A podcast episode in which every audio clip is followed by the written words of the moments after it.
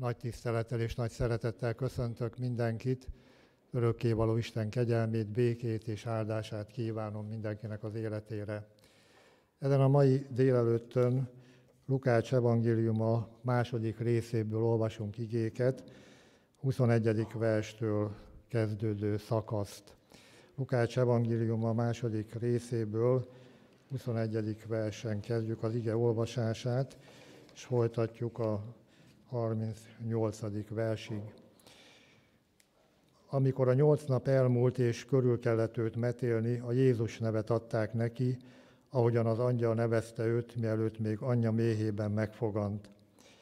Amikor leteltek tisztulásnak a Mózes törvényében megszabott napjai, felvitték Jézus Jeruzsálembe, hogy bemutassák az Úrnak. Amint megvan írva az Úr törvényében, hogy minden elsőszülött fiú magzat az Úrnak szenteltessék, és hogy áldozatot adjanak az Úr törvényében foglalt rendelkezés szerint egy pár gerlicét vagy 2 galambfiókát. Íme élt egy ember Jeruzsálemben, akinek Simeon volt a neve, igaz és kegyes ember volt, várta Izrael vigasztalását, és a Szentlélek volt rajta. Azt a kijelentést kapta a Szentlélektől, hogy nem hal meg addig, amíg meg nem látja az Úr Krisztusát. A lélek indítására elment a templomba, és amikor a gyermek Jézus bevitték szülei, hogy eleget tegyenek a törvény előírásainak, akkor karjába vette, áldotta az Istent, és ezt mondta: Most bocsátod el, Uram, szolgádat beszédet szerint békességgel, mert meglátták szemeim üdvösségedet, amelyet elkészítettél minden nép szeme láttára, hogy megjelenjék világosságul a pogányoknak, és dicsőségül népednek, Izraelnek. Apja és anyja csodálkoztak a róla mondottakon, Simeon pedig megáldotta őket, és ezt mondta anyjának, Máriának: Ime ő sokak elesésére és felemelésére rendeltetett Izraelben, és jelül, amelynek ellene mondanak. A te lelkedet is éles kard járja majd át, hogy nyilvánvalóvá legyen sok szív gondolata. Volt ott egy prófétanő is, Anna Fánuel leánya, Áser törzséből. Nagyon előre haladott korú volt, csak 7 évig élt férjével hajadonkora után, és már 84 éve özvegyasszony volt. Nem távozott el a templomból, mert böjtöléssel és imádkozással szolgált éjjel és nappal. Abban az órában ő is odaállt, hálát adott az Istennek, és beszélt róla mindazoknak, akik várták Jeruzsálem megváltását. Köszönjük, Urunk, a Te ígédet, hisszük, hogy élő és ható ma is, most is. Kérünk, szólj hozzánk, küld üzenetedet, hogy szívünkbe tudjuk fogadni, és megteremjük jó gyümölcsét. Amen. Foglaljon helyet a gyülekezet.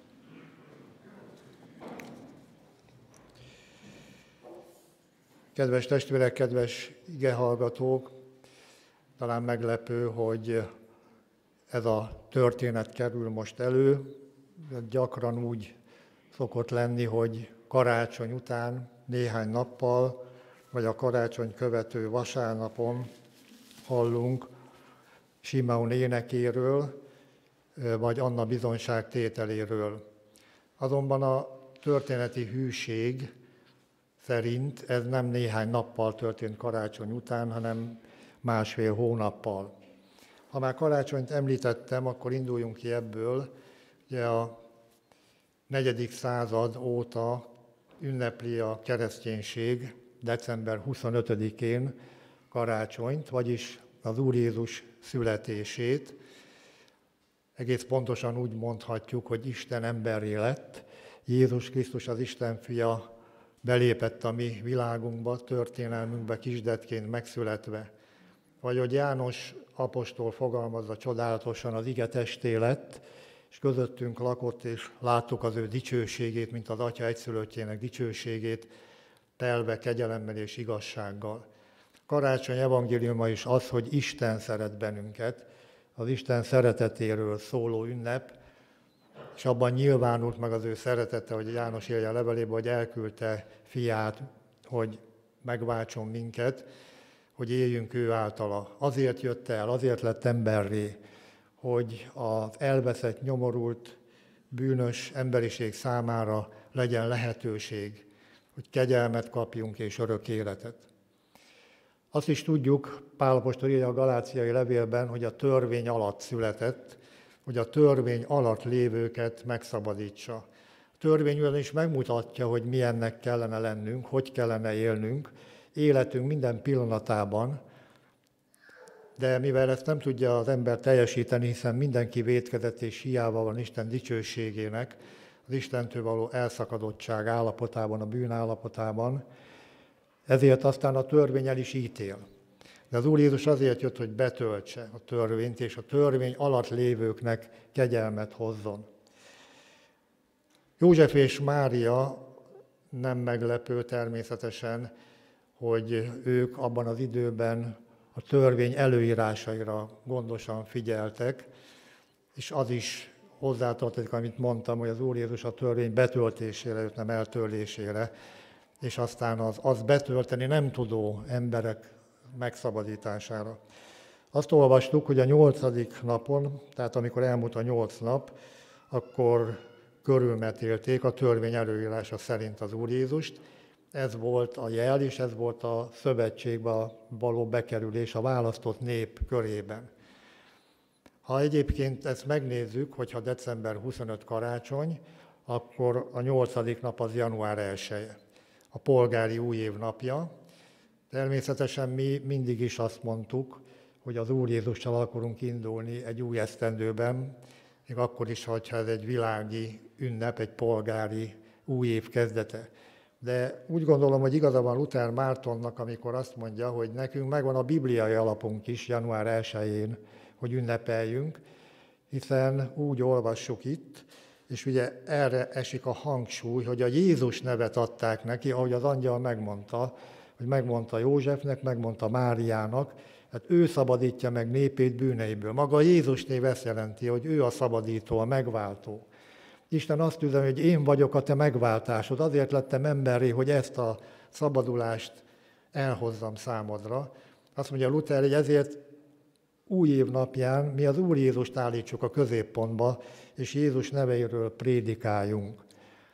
Bennünket, baptistákat ér többször vádként az, hogy túlságosan az Úr Jézust állítjuk középpontba, és valahogy itt leragadtunk. Hát én örülök ennek. Én továbbra is azt szeretném, ha az Úr Jézust állítanánk a középpontba, és őt dicsőítenénk életünkkel és szavainkkal, és azt az evangéliumot hirdetnénk, amely ő általa jött el minden ember számára, hogy úgy szerette Isten ezt a világot, hogy egyszülött fiát adta, hogy valaki hisz ő benne, el ne vesszen, hanem örök élete legyen.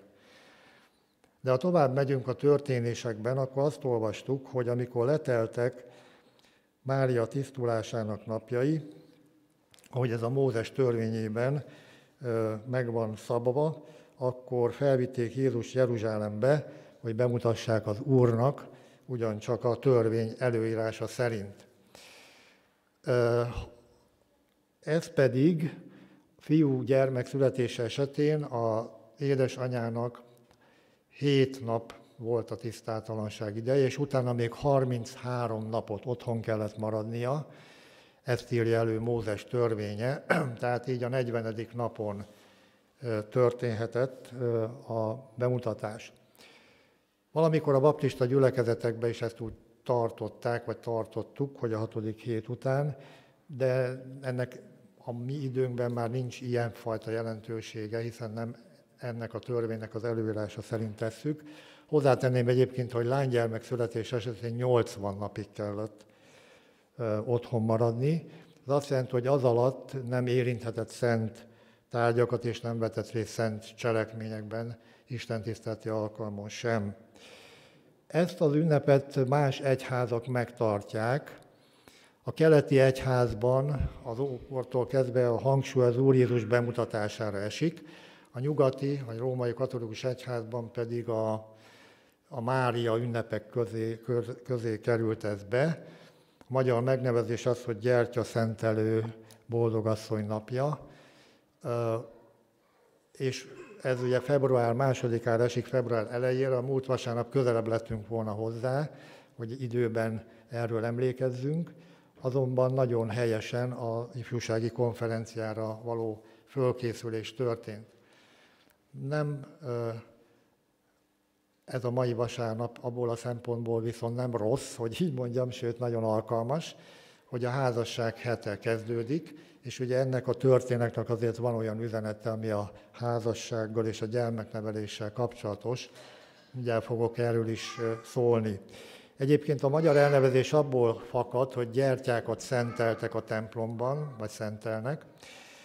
Ez viszont már az Úr Jézusra mutat, aki a világ világossága, vagy ahogy itt Simeon mondta, kijelentette róla, hogy világosságul adatik a pogányoknak. Akkor, amikor erről szólunk, akkor azt mondjam el, hogy ahogy már a körülmetélés esetén is, Lukács leírásában arra esik a hangsúly, hogy a Jézus nevet kapja, mert ő a szabadító, a megváltó. Itt Lukács a bemutatás kifejezést használja. Eredetileg tulajdonképpen kiváltásról, megváltásról van szó.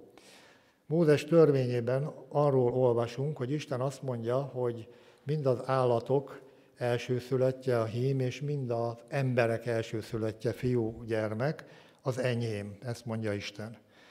És azért egyrészt, hogy emlékezzetek arra, hogy amikor a fáraó nem akarta kiengedni Izrael népét Egyiptomból, a 10. csapással minden elsőszülöttet elpusztított Isten Egyiptomban. Emlékezzetek erre, az Isten hatalmas szabadító tettére. A másik pedig, hogy az Istennek szenteltség, a papi szolgálatot jelentette volna, de mivel ezt Lévi törzse kapta, ezért ki kellett váltani a fiú gyermekeket. Egyébként az állatok esetén ténylegesen föl kellett áldozni Istennek az elsőszülöttet, és a tisztátalan, például a szamár esetén volt írva, hogy azt nem, hanem azt juhval vásd meg. Szeretném mondani itt, amikor az áldozatról olvasunk, amit bemutattak a jeruzsálemi templomban, az nem az Úr Jézus áldozattal való megváltását jelenti, mert a kiváltás az 5 ezüstsékel befizetése alapján történt. És hogy itt Lukács nem a kiváltás vagy megváltás szót használja, az megint úgy gondolom abból érthető, hogy maga az Úr Jézus azért jött el, hogy megváltson bennünket. És ezért írja azt, hogy fölvitték a templomba, hogy bemutassák az Úrnak. És ez visszaemlékeztet bennünket arra, ami például Sámuellel történt, amikor ugye ismerjük a történetet, Annának nem lehetett gyermeke egy jó ideig, ez nagyon elszomorította, elkeserítette, gyötrődött emiatt, míg aztán egyszer Silóban, a szent helyen kiöntötte a szívét Isten előtt, átadott mindent Istennek, elengedte ezt, és azt mondta Istennek, hogy ha rátekint, ha megemlékezik róla, a kegyelmes lesz hozzá, és megajándékozza fiú gyermekkel, akkor egész életére az Úrnak szenteli. És Isten megemlékezett róla, ez azt jelenti, hogy kegyelmes volt hozzá, megszületett Sámuel, és valóban fölvitte Anna Silóba, hogy egész életére az Úrnak szenteltessék. Most itt az Úr Jézus esetén is ezt a kifejezést használja Lukács, hiszen Jézus Krisztus Isten fia, egy lényegű az atyával, ő maga mondja, hogy mindenben az atya akaratát teljesítette, hogy én és az atya egy vagyunk, aki látott engem, látta az atyát. Ez a csodálatos küldetés már ebben a kifejezésben is kibontakozik. Azonban szóljunk arról, hogy akkor miért mutattak be áldozatot. Azért, mert az anya tisztulásához volt kapcsolva. Amikor leteltek az ő tisztulása napjai, itt a 40 nap, akkor hallottuk is a Szilágyi Csaba testvértől, nyilván több okból is mutattak be bárányáldozatot. Ez esetben is az égő áldozat az egy egyéves, és valóban épp bárány kellett, hogy legyen. A bűnért való áldozat pedig egy galamb vagy egy gelle, galambfióka vagy gerlice, ahogy itt olvastuk. De ha valakinek nem tellett bárányra, akkor adhatott 2 galambfiókát vagy 2 gerlicét, tehát az égő áldozat is lehetett galamb vagy gerle. mi a jelentőség ennek a mi időnkben, amikor ezt nem gyakoroljuk nyilvánvalóan, hiszen az Ószövetséget fölváltotta az Új Szövetség. Mi viszont használjuk a gyermekbemutatás kifejezést. Nem az ószövetségi gyakorlattal, mert amikor gyermekbemutatás történik, nem mutatunk be itt áldozatokat, állatáldozatokat, ez nem is jöhet szóba. A mi gyermekbemutatás kifejezést használjuk, de valójában a cselekmény az az Új Szövetségben leírtak szerint történik, amit az Úr Jézus adott, amit példaként adott, amit ő tett. Ismerjük ezt, Máté, Márk és Lukács evangéliumában le van írva, hogy amikor a szülők odavitték kisgyermekeiket Jézushoz, a tanítványok pedig meg akarták akadályozni őket ebben, azt Jézus Krisztus pedig elhárította a tanítványok okvetetlenkedését, azt mondta, hogy engedjétek hozzám jönni a kisgyermekeket. És akkor kezét rájuk téve, vagy karjaiba véve őket, mi történt, mit tett? Megáldotta őket. Most tehát ez az Úr Jézus által végzett cselekmény az alapja a mi gyermekbemutatásunknak, hogy ha a szülők elhozzák gyermeküket ide az imaházba, akkor áldást kérünk. Mert azt látjuk, hogy az Úr Jézus nem keresztelte meg őket, hanem megáldotta. Ezért tehát mi nem gyakoroljuk a csecsemő keresztséget. Mert a Bibliában is azt olvassuk, az Új Szövetségben mindenütt, hogy bemerítés történt, mégpedig a hitvallók bemerítése, és a teljes víz alá merítés szimbóluma fejezi ki azt, hogy meghaltunk, eltemettettünk a Krisztussal, és föltámadtunk vele. Meghaltunk egy régi életnek, és föltámadtunk egy új életre. És amikor a gyermekbemutatás történik, amikor áldást kérünk, abban mindig benne van az, hogy majd jöjjön el az idő, amikor ő, az a gyermek felnő, és személyesen dönt Jézus Krisztus mellett. És azért, ha a házasság hete, amiről hallottunk, éppen most kezdődik, akkor szabadjon már nekünk azt kifejezni teljes meggyőződéssel, hogy mi is a bibliai házasság lényege, alapja. Nagyon sok mindent lehet róla mondani, én most csak néhány gondolatot szeretnék kiemelni. Az egyik az, hogy olvassuk, hogy Isten teremtette az embert a maga képére, férfivá és nővé teremtette. Nincs még 72 másik, meg nem tudom én milyen, micsoda. Férfivá és nővé teremtette.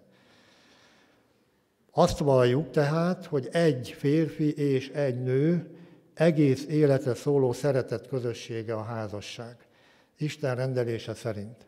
Tudjuk, hogy ebben vannak eltérések, már az Ószövetségben vagy Új Szövetségben az emberi gyarlóság miatt, és Istennél van kegyelem és helyreállás, de alapvetően ez a meggyőződésünk. És amikor arról olvasunk, hogy bemutatják az áldozatot, az egészen égő áldozatot és a bűnért való áldozatot, akkor a szülők küldetésére szeretnék rámutatni. Ugyanis Isten a gyermeket nem az intézményre bízta, bár fontosak az intézmények. Akár az óvoda vagy iskola, nem is kifejezetten csak a gyülekezetre, mert nagyon fontos, hogy a gyülekezet hogyan áll hozzá, hogyan él, szolgál, hogyan mutat példát, hanem a szülőkre. És azok a szülők állnak helyesen hozzá a gyermekneveléshez, akik, amit ez jelent, egészen odaszánják magukat, mint hogy azt az áldozatot egészen el kellett égetni. Odaszánják magukat Istennek, és ők is Isten kezéből veszik a kegyelmet, a bűnbocsánatot, tudják, hogy csak Isten kegyelméből élnek, csak Isten kegyelméből szolgálnak, csak Isten segítségével, kegyelmével végezhetik a gyermeknevelés szolgálatát, hiszen gyarlók vagyunk hívőként is, szükségünk van az Isten áldására, jelenlétére. Odaszánják magukat, és tudják, hogy ők is kegyelemből élnek. Ennek nagyon szép, bátorító üzenete van. És a házasságnak, a családnak ki kell ábrázolnia, mint hogy minden egyes embernek, vagy közösségileg, vagy gyülekezetnek tulajdonképpen vissza kell tükröznie Istent. Hát a teremtettségben ez van. A maga képére alkotta meg férfivá és nő, vagy tükrözze vissza Isten dicsőségét. A bűnesetet következtében ez megromlott. De eljött az Úr Jézus, hogy helyreállítsa a kapcsolatot, hogy új és élő utat nyisson az Atyához, hogy ezek után megint lehetőség legyen arra, hogy a hívő emberek, a hívő gyülekezet és a hívő házaspár, hívő családok visszatükrözzék Istent. És amikor azt mondja, hogy szaporodjatok és sokasodjatok, ez nem csak azt jelenti, hogy szülessenek gyermekek, utódok, hanem ők is Istent visszatükrözők legyenek. Olyan örökösök, akik visszatükrözik Isten dicsőségét. Ezért a szülők felelőssége, hogy úgy neveljék őket Isten félelmében. Természetesen helyettük nem lehet dönteni, az nem a szülő felelőssége, hogy egy megtére vagy nem, de hogy ő tegyen meg mindent, ami rajta áll. Mindig kérve és várva Isten segítségét. Tehát nem egyszerűen csak arról van szó, hogy szülessenek gyermekek ezen a világon, hanem az Isten visszatükröző örökösök legyenek. És amikor a mai világban azt látjuk, hogy rendkívüli támadás folyik a bibliai fölfogású házasság és család ellen, elképesztő, szélsőséges fölfogás, törekvés, befolyásolás, fenyegetés, már bíróságig menően, és így tovább, hihetetlen tévejgés, és mondhatni szinte már Sodoma és Gomora mélységeibe való süllyedés, akkor azt a harmadik üzenetet is szeretném kiemelni, amikor arról van szó, hogy uralkodjatok. Az nem csak azt jelenti, hogy a látható, teremtett világban uralkodja az ember, hiszen rábízatott, és mindig tudnia kellene az embernek, hogy sáfárságra bízatott rá ez a világ, és el kell számolni, mert van gazdája, és épp úgy a szülőt tudnia kell azt, ahogy Mária szívében forgatta, amit mondtak a pásztorok, vagy a bölcsek, vagy amit tudott az ószövetségi proféciákból, amit elmondott Simeon és Anna, hogy a gyermek az nem a szülőjé, hanem Istené. És nem a szülő ilyen-olyan tervét kell megvalósítani, hanem az Isten akaratát kell keresni, hogy az a terv valósuljon meg, mert az a legjobb, amit Isten készített a gyermek életére. És amikor arról van szó, hogy uralkodjon, akkor egy szellemi harcról is szó van. Az első emberpár elbukott a sátán kísértése nyomán, az első házaspár az Édenkertben, az első Ádám. A második Ádám eljött és meghozta a lehetőséget a győzelemre. Ővele a szellemi harcban küzdeni kell és győzni kell, hogy nyilvánvalóvá legyen az Isten dicsősége, hogy igenis az Istenben hívő ember, az Istenben hívő házaspár a szellemi harcban tud győzni a sátán fölött, aki állandó törekvéssel akarja szétzilálni a házasságot, a családokat, az Isten népét. Élet-halál harc folyik. Sose felejtsük el. Ebben a küzdelemben vagyunk, de nem magunkra hagyva. A Szentlélek által megerősítve, Szentlélek vezetésével. Jézus Krisztus a hős, bűnverő, a győzelmes hős, és az örökkévaló Atya oltalmában vagyunk. Ezt tudnunk kell, és ennek a küldetésnek a tovább vitelére bátorít ez az ige is, amit most olvastunk, és olyan távolinak tűnne ez a történet, de valójában ma is szól nekünk, és van üzenete. És amikor ők beviszik az Úr Jézust a templomba, hogy bemutassák, akkor még azt is hadd mondjam el, amit már utaltam rá, hogy a gyermekbemutatás kifejezést innen vesszük, de a gyakorlatot az Úr Jézus gyakorlatából. Mit mondott még ott Jézus Krisztus? Azt mondta, hogy engedjétek hozzám jönni a gyermekeket, mert ilyeneké a mennyek országa. Ha valaki nem úgy fogadja az Isten országát, mint kisgyermek, semmiképpen sem megy be oda. Mit jelent ez? Azt jelent, miért nem akarták odaengedni a tanítványok az Úr Jézushoz? Azért, mert a gyerekekről, a kisgyermekekről azt tartották, hogy ők még nem tudják a törvényt betölteni, ne fárasszák a nagy tanítókat. Ők még kicsik, nem tudják betölteni a törvényt. Na, azt mondja az Úr Jézus, nektek, felnőtteknek is így kell gondolkoznatok. Ti is kicsik vagytok, rá vagytok utalva az örökkévaló Isten kegyelmére, irgalmára. Nincs ember, aki be tudná tölteni a törvényt. Nincs senki, aki hivatkozhatna önjósága vagy cselekedetei révén arra, hogy na én kiérdemlem az örök életet, az üdvösséget. Pontosan ezért mondja, ha nem úgy fogadja valaki az Isten országát, ilyen alázattal, bűnbánattal átadva a szívét, az nem fog bemenni. A kisgyermekben ott van az a bizalom is a szülei iránt, hogy ők mindent meg fognak tudni csinálni. Hát így bízunk mi a mindenhatóban, akinek semmi nem lehetetlen. És a gyermekben ott van az a remény, hogy minden jó lesz. és így legyünk bizonyosak abban, hogy végül minden jó lesz, mert az Isten szeretetet győz, és oda át a mennyország dicsőségében minden jó lesz. Erre utal Jézus, és amikor a gyermekbemutatáskor ezt tesszük, hogy imádkozunk és áldást kérünk, erre is gondoljunk, hogy ez nekünk is szól, felnőtteknek, soha ne gondoljuk, hogy a mi cselekedeteink vagy jóságunk miatt mehetünk be, egyedül kegyelemből. És tudnunk kell, hogy ebben az alázatban kell járnunk. Azt is olvassuk, hogy amikor ott van József és Mária az Úr Jézussal a templomban, akkor Simeon, aki igaz és kegyes ember volt, hasonlóan ír Lukács róla, mint Zakariásról és Erzsébetről, Szentlélek volt rajta, tehát a Szentlélek által vezetett ember volt, és mint látjuk, prófétai kijelentést adott. Mi az új szövetségben élők tudjuk, hogy a megtérő, újjászülető ember megkapja a Szentlélek ajándékát, sőt, azt is írja Pál apostol, hogy teljesedjetek be Szentlélekkel. Simeonról tudjuk ezt, hogy az Ószövetségben ez még másként volt, de az új szövetség időben élve és visszanézve ennek is van üzenete, ugyanis, hogy ő nem csak azt ismerte, amiben az ószövetségi proféciák őt erősítették, hogy el fog jönni a Mesiás, mert Isten megígérte, hanem neki személyes kijelentése volt a Szentlélektől. Azt tudnélik, hogy nem hal meg addig, amíg meg nem látja az Úr Krisztusát. És akik hívő emberek vagyunk, ismerjük az ige kijelentéseit, Isten ígéreteit, de vannak személyes kijelentéseink, akár az életünkre, vagy akár közösségre nézve, amivel Isten vezet a személyes életutunkon.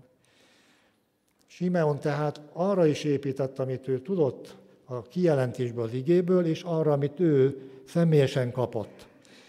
És úgy olvassuk, hogy a lélek indítására elment a templomba, amikor a gyermek Jézust bevitték szülei, hogy eleget tegyenek a törvény előírásainak. De mi lett volna, ha Simeon nem engedelmeskedik akkor a lélek indításának? Nem találkozott volna az Úr Jézussal. Elszalasztotta volna ezt az alkalmat, tulajdonképpen bepótolhatatlanul. Milyen nagy jelentősége van annak, hogy a Szentlélek vezetésére figyeljünk és engedjünk, amikor a lélek indít.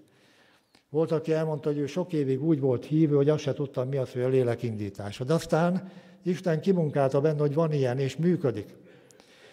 Ott van, amikor Péter és János megy a templomba az imádság idején imádkozni, és enged a Szentlélek indításának az ékes kapunál, amikor a sántát meggyógyítják az Úr Jézus nevét, segítségű hív az Úr dicsőségére, és az Úr adja ezt a gyógyítást, ők megállnak, és nem a szokásos rend szerint cselekszenek, hanem az szerint, ami indítást kapnak. És mi következik ebből? Az, hogy sokan összegyűlnek és hirdetik nekik az evangéliumot.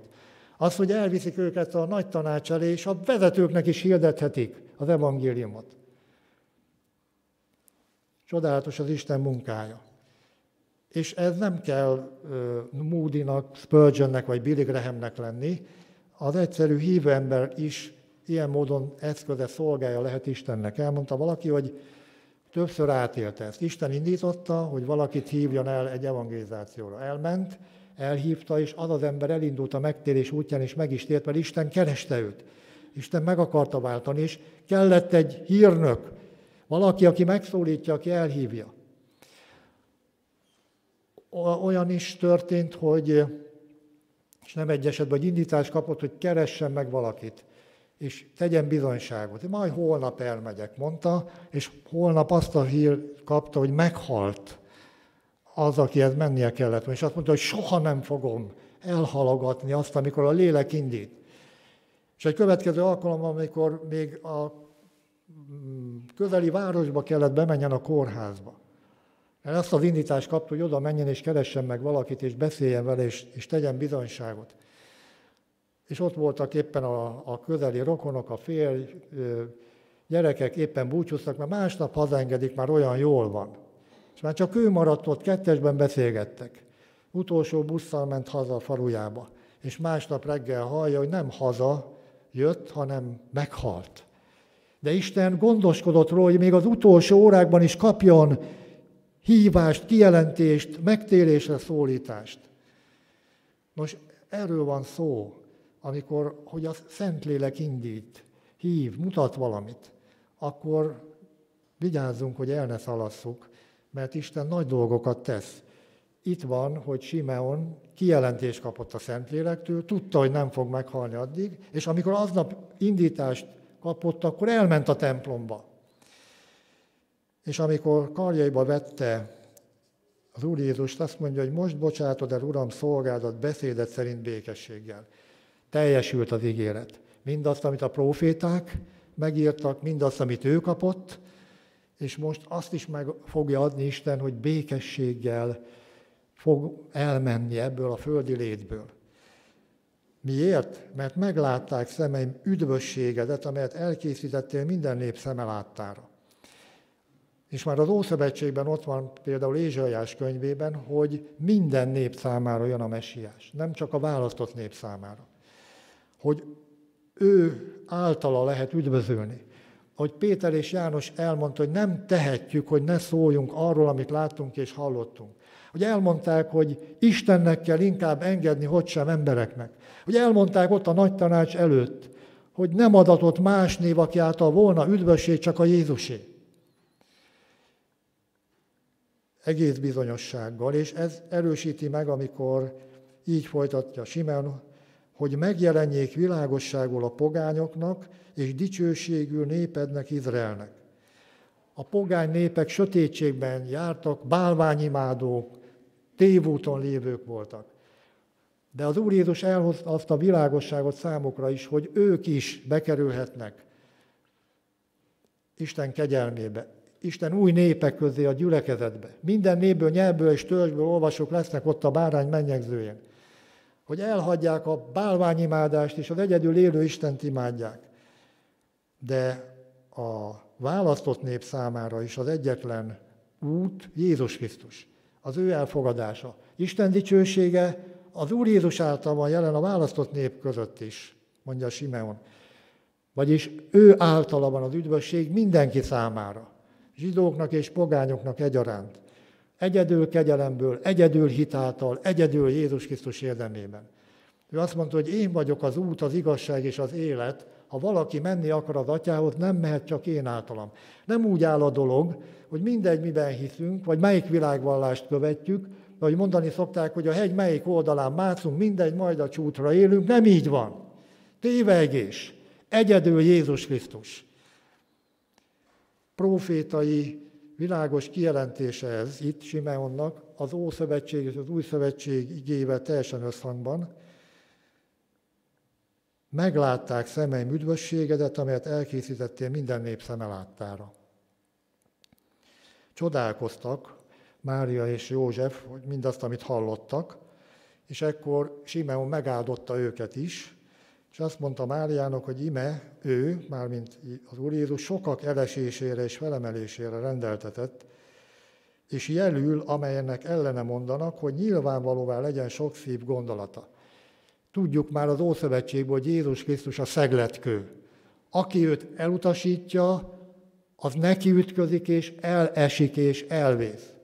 Aki őt elfogadja, az arra a szilárd alapra építhet, ami által megmarad. Ő a jel most már, ő Jézus Krisztus, és csak két táborra lehet osztani az emberiséget, azokra, akik elfogadták az Úr Jézust és üdvözölnek, és azokra, akik nem, és elkárhoznak. Nincs harmadik, negyedik, ötödik tábor. És a nem döntés is döntés, mert amikor azt mondják Pálnak Athénban, hogy majd meghallgatunk még erről, van, aki megtér, van, akik otthagyják, elutasítják egyből, van, akik haboznak, de ez az a döntés, hogy még nem fogadták el. Igen, ez akkor is így volt, azóta is. Az Úr Jézussal kapcsolatban nem lehet közömbös álláspont, mert vagy elfogadja valaki, vagy elutasítja. Jelül adatot. Sokak elesésére, illetve felemelésére. És nyilvánvalóvá lesz minden szív gondolata. Mert ebből a tekintetből nyilvánvalóvá fog lenni. És azt mondja Máriának, hogy a te lelkedet is éles kard járja majd át, Vagyis Máriának majd át kell élni sok fájdalmat, amikor látja, hogy nem fogadják el. Maga a választott nép az övéi közé jött, és az övéi nem fogadták be. Eljött a világosság, és jobban szerették a sötétséget. Milyen fájdalom ez, és akkor nem is idéztük még föl, hogy mit élhetett át a kereszt alatt. De tudjuk, hogy ott volt Mária a pünköstkor is, vagy pünkösdre várakozók között is, amikor bizonyos volt már abban, hogy föltámadt, és eljön a Szentlélek, amely az övéit tovább fogja vinni a gyülekezet megalakításával, az egyház megalakításával. Abban a nagy küldetésben az Úr Jézus nevét hirdessük, hogy ő mondta, hogy hirdessétek az evangéliumot minden teremtménynek.